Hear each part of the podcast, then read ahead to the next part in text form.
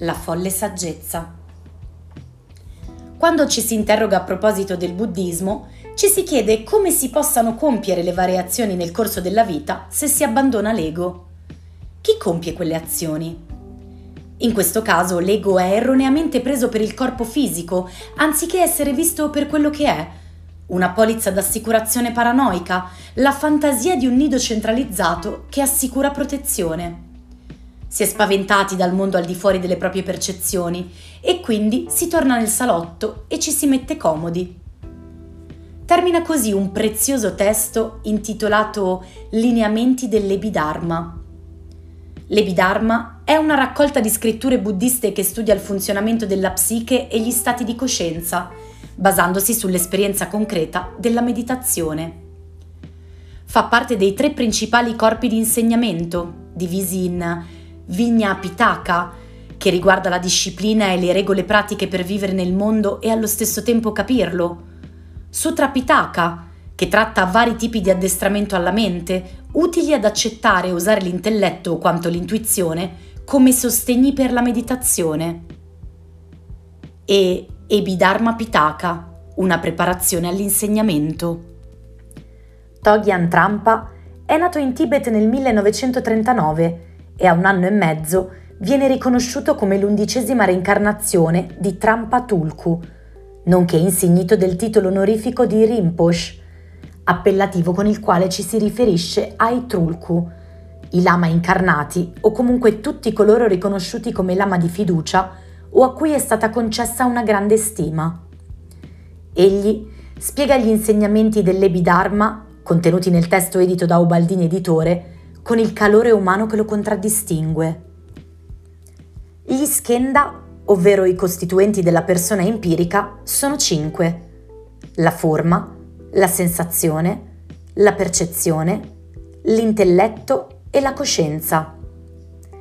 La meditazione consente di sviluppare un alto grado di accettazione del quarto skandha, il samskara, che racchiude i riti di passaggio che segnano i momenti significativi della vita di una persona. Primo skandha, la forma. Rinpoche spiega che il primo skandha è fondamentale perché gli altri quattro si costituiscono da esso. Per prima cosa si ha un'impressione di qualcosa, è vacua, nulla di definito, poi si cerca di collegarsi a essa come qualcosa e tutti i nomi che ci sono stati insegnati ci tornano in mente e si mette un'etichetta a quella certa cosa. La marchiamo con questa etichetta e allora sappiamo il nostro rapporto con essa, ad esempio mi piace o non mi piace, a seconda della sua associazione col passato. Ora, quel primo, primissimo atto di vacuità, che può durare un milionesimo di secondo, è l'esperienza meditativa della base primordiale. Il processo avviene molto rapidamente, come un lampo. Potremmo definirlo un conoscere con l'istinto. Per questo, nello skandha della forma, sono racchiusi tutti gli altri quattro. Secondo skandha, la sensazione. La mente è collegata più strettamente al piacere perché invita all'immaginazione, invita alle fantasie su cosa potrebbe essere buono, ha delle speranze sulle possibilità di ottenere qualcosa. Ma il corpo è più terreno, ci riporta continuamente a ciò che dobbiamo affrontare. A nessuno piace affrontare la realtà. Dobbiamo quindi essere coraggiosi e accettare il fatto di essere degli stupidi a giocare il gioco delle sensazioni e usare questa consapevolezza come parte del processo meditativo. Tutta l'esperienza umana è ubriaca di qualcosa, altrimenti non potremo sopravvivere. Finché le sensazioni sono coinvolte da questo e da quello vi è dualismo e quindi non c'è alcuna possibilità di rapportarsi a essi, ci si è persi completamente. Tuttavia, la sensazione corporale è molto utile perché una situazione calda come fare l'amore o trovarsi immischiati in una rissa ci riporta al momento presente. In quello stato aperto e assoluto ci si rapporta alla base primordiale che contiene tutto. Terzo skandha, la percezione. Spiega Rinpoche che siccome le sensazioni hanno la qualità di saltare da un estremo all'altro, la percezione è necessaria affinché i due estremi, forma e sensazione, abbiano qualcosa di continuo, come un legame comune. La percezione si basa su ciò che viene manifestato dalla forma e dalla sensazione e su ciò che non viene manifestato da esse. In questo caso, per sensazione si intende l'azione immediata e impulsiva del saltare a certe conclusioni cercando di attaccarsi ad esse.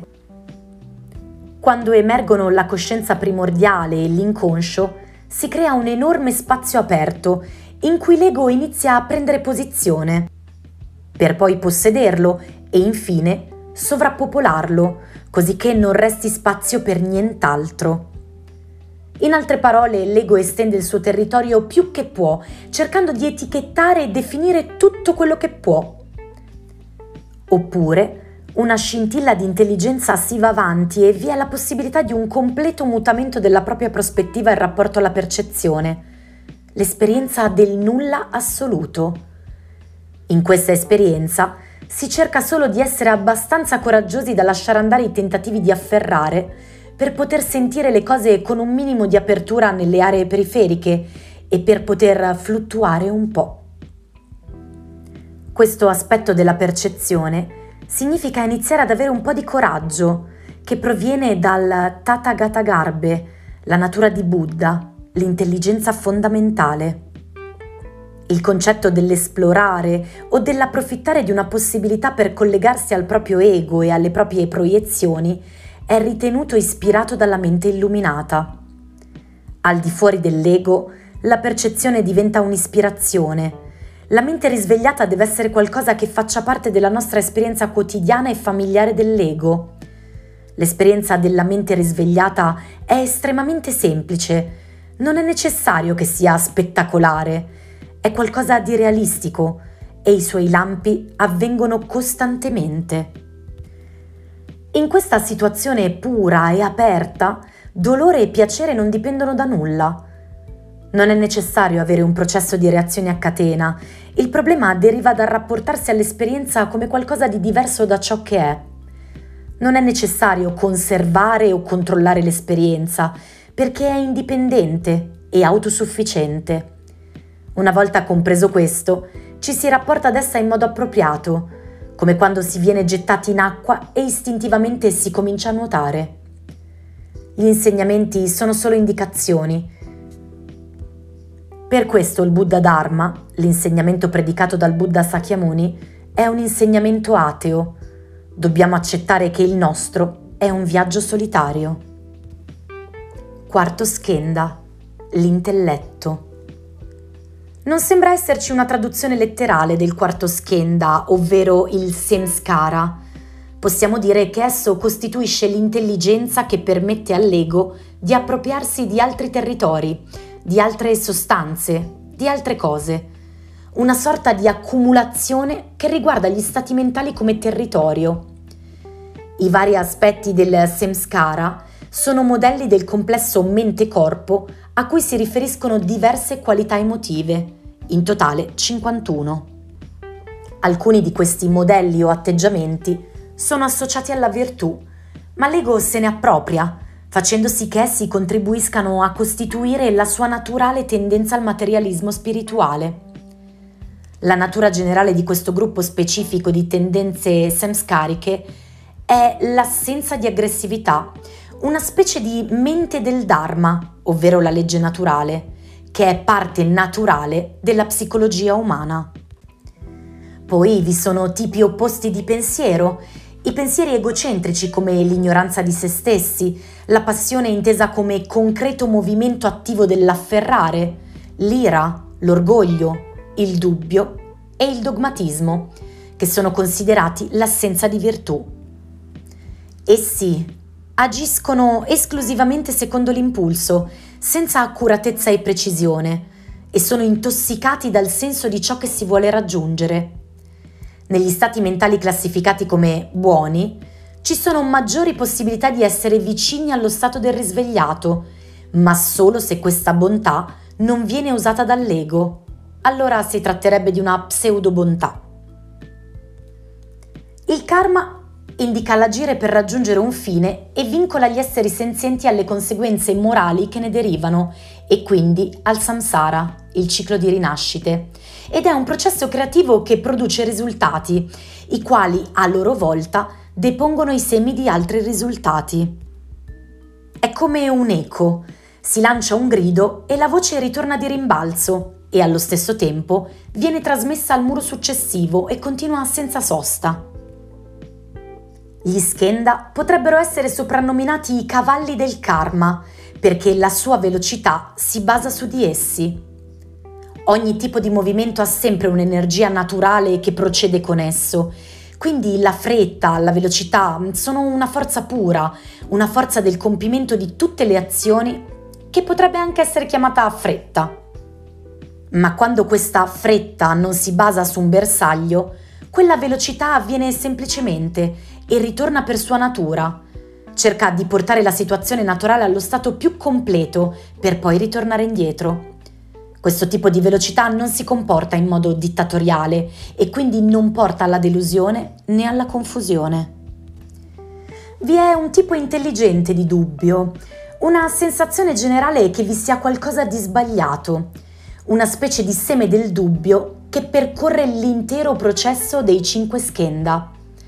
È la qualità della curiosità, della mente che interroga, che è il seme dello stato mentale del risvegliato.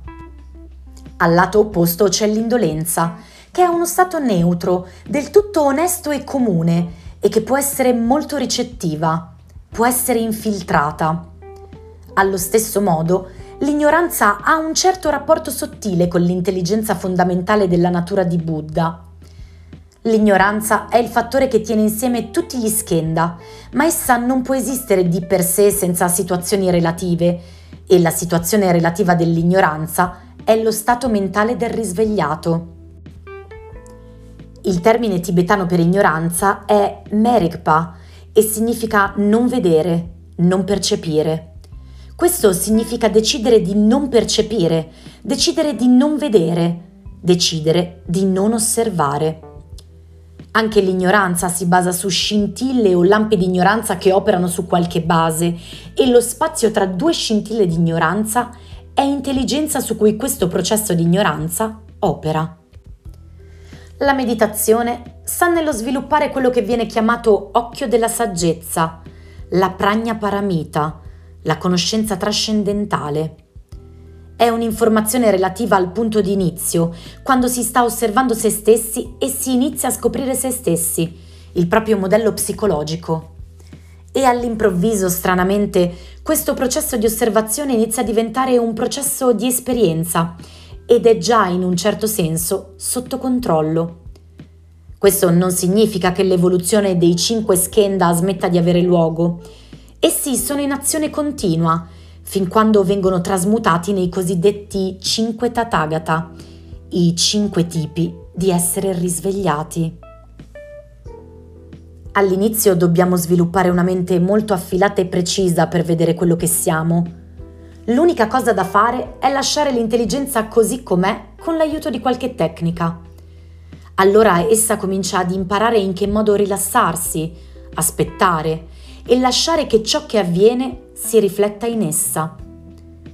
Il processo di apprendimento diviene un riflesso più che una creazione di cose. Vi sono già molte attività mentali che avvengono costantemente, aggiungerne altre non affila l'intelligenza. L'unica maniera è lasciare che si sviluppi, che cresca. Una delle virtù di un bodhisattva, colui che cerca di interrompere il samsara e giungere al nirvana, è l'energia, lo sforzo, veria.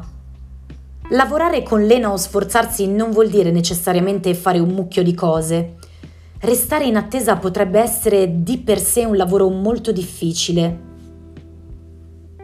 La condizione essenziale che pianta il seme del karma è una causa immediata, ovvero un evento psicologico particolare che mette in azione il processo dei cinque skandha. Essa libera automaticamente quel tipo di agitazione che il processo meditativo può aiutare a evitare. Se il seme del karma non attecchisce, il samsara non può germogliare e si può percorrere la via dell'illuminazione. La meditazione nella consapevolezza, la meditazione nell'azione sono dei processi attraverso cui si procura dello spazio fondamentale per riconoscere se stessi. Il ritmo degli eventi continua, ma ci si rende conto che questo ritmo può avvenire sullo spazio, su un terreno aperto, e questo ci segnala che la meditazione è in corso. Quindi non è necessario sforzarsi di ricordare, non è necessario sforzarsi di conservare ogni momento della propria consapevolezza. Una volta che si è aperti alle sfide del momento, man mano che si procede, è la situazione a restituirci in qualche modo consapevolezza. Il bodhisattva procede senza ambizione, non ha desiderio dell'illuminazione, ma una situazione conduce ad un'altra finché un giorno egli si trova illuminato. Quinto skandha, la coscienza.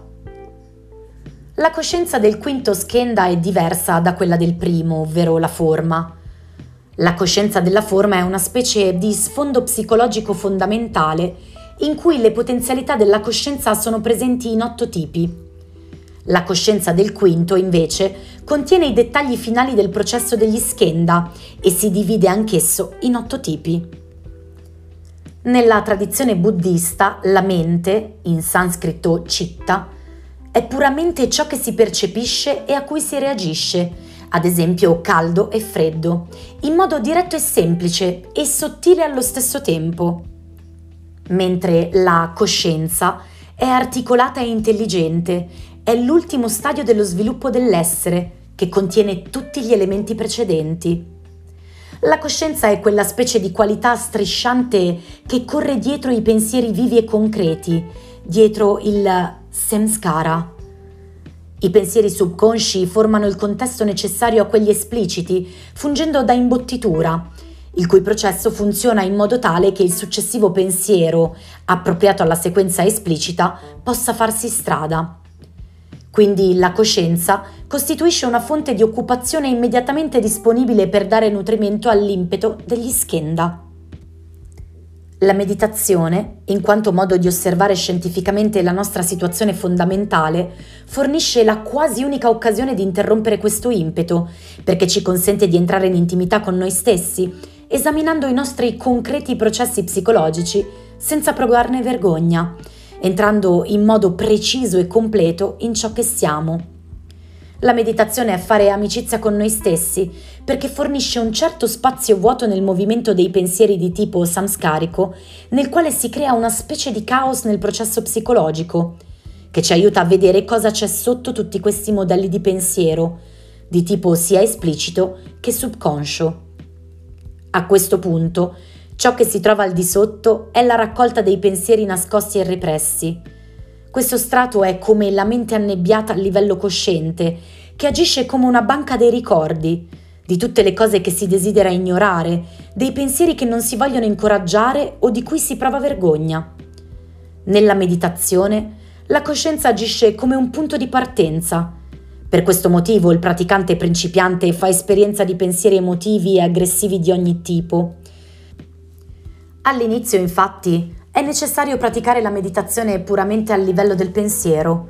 È solo una finzione di meditazione, ma la coscienza viene trasformata da questa suggestione. In questo modo, il reticolato subconscio, come pure la coscienza, vengono gradualmente penetrati. La velocità della coscienza viene rallentata e allora si passa a ciò che vi è al di sotto. Ripulire la mente annebbiata per mezzo di una specie di obiettività è un processo estremamente lungo. Alla fine la banca dati si esaurisce da sé, ma allo stesso tempo dobbiamo continuare a raccogliere, perché la mente non può sopravvivere senza collegarsi a qualcosa. Mente non significa nulla se non vi è il contesto della relatività. Per questo motivo la meditazione non va considerata un processo di apprendimento, va considerata un processo di esperienza. Non bisogna cercare di imparare qualcosa dalla meditazione, ma cercare di sentirla. La meditazione. Riguardo la riflessione sulla natura della propria mente, Rinpoche spiega: si tratta più che altro di una contemplazione, una specie di spettacolo privato. Il meditatore e la meditazione sono una cosa sola. La radice della nevrosi è il conflitto. La nevrosi richiede il conflitto del non sapere chi si è, del non sapere cosa si sta facendo o come ci si rapporta alle cose. Oltre alla forma di meditazione da seduti, vi è la pratica della meditazione della consapevolezza panoramica nella vita quotidiana.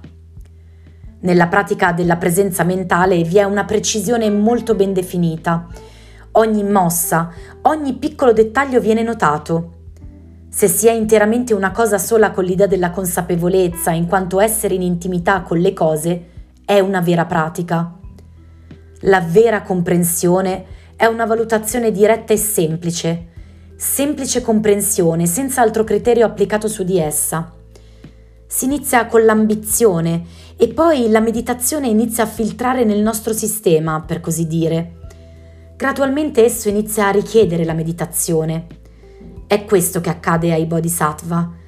Essi fanno voto di non raggiungere l'illuminazione, ma un giorno scoprono di averla raggiunta lo stesso, perché la pratica si è interamente infiltrata nel loro sistema.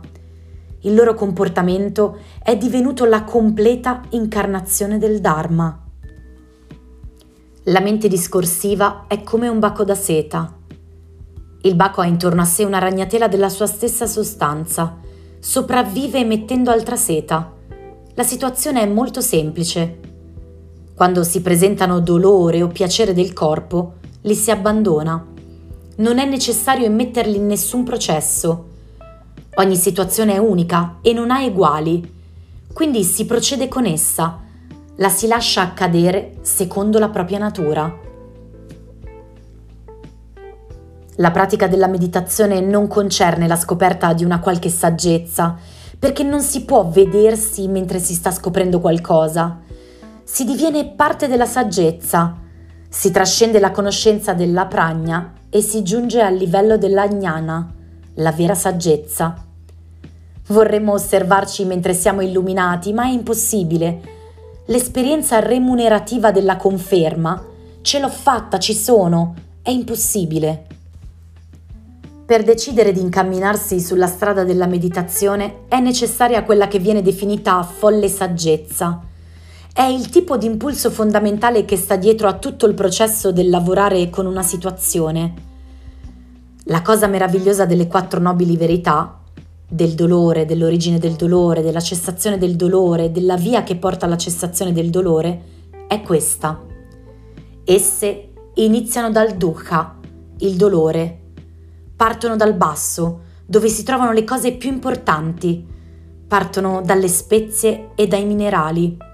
Si inizia con il lavoro più sporco e questo diviene proprio il punto di partenza. Poco a poco e sempre di più si scopre lo strato superiore. Se invece si parte dalle cose belle e ricche dello strato superiore, non si vuole più scendere in basso perché c'è la possibilità di trovare cose con cui non vogliamo avere a che fare. Non dobbiamo partire belli e perfetti. Iniziando dal basso, l'intera struttura è fondamentalmente sana. Avendo già trattato le cose peggiori, cosa potrebbe accadere di peggio?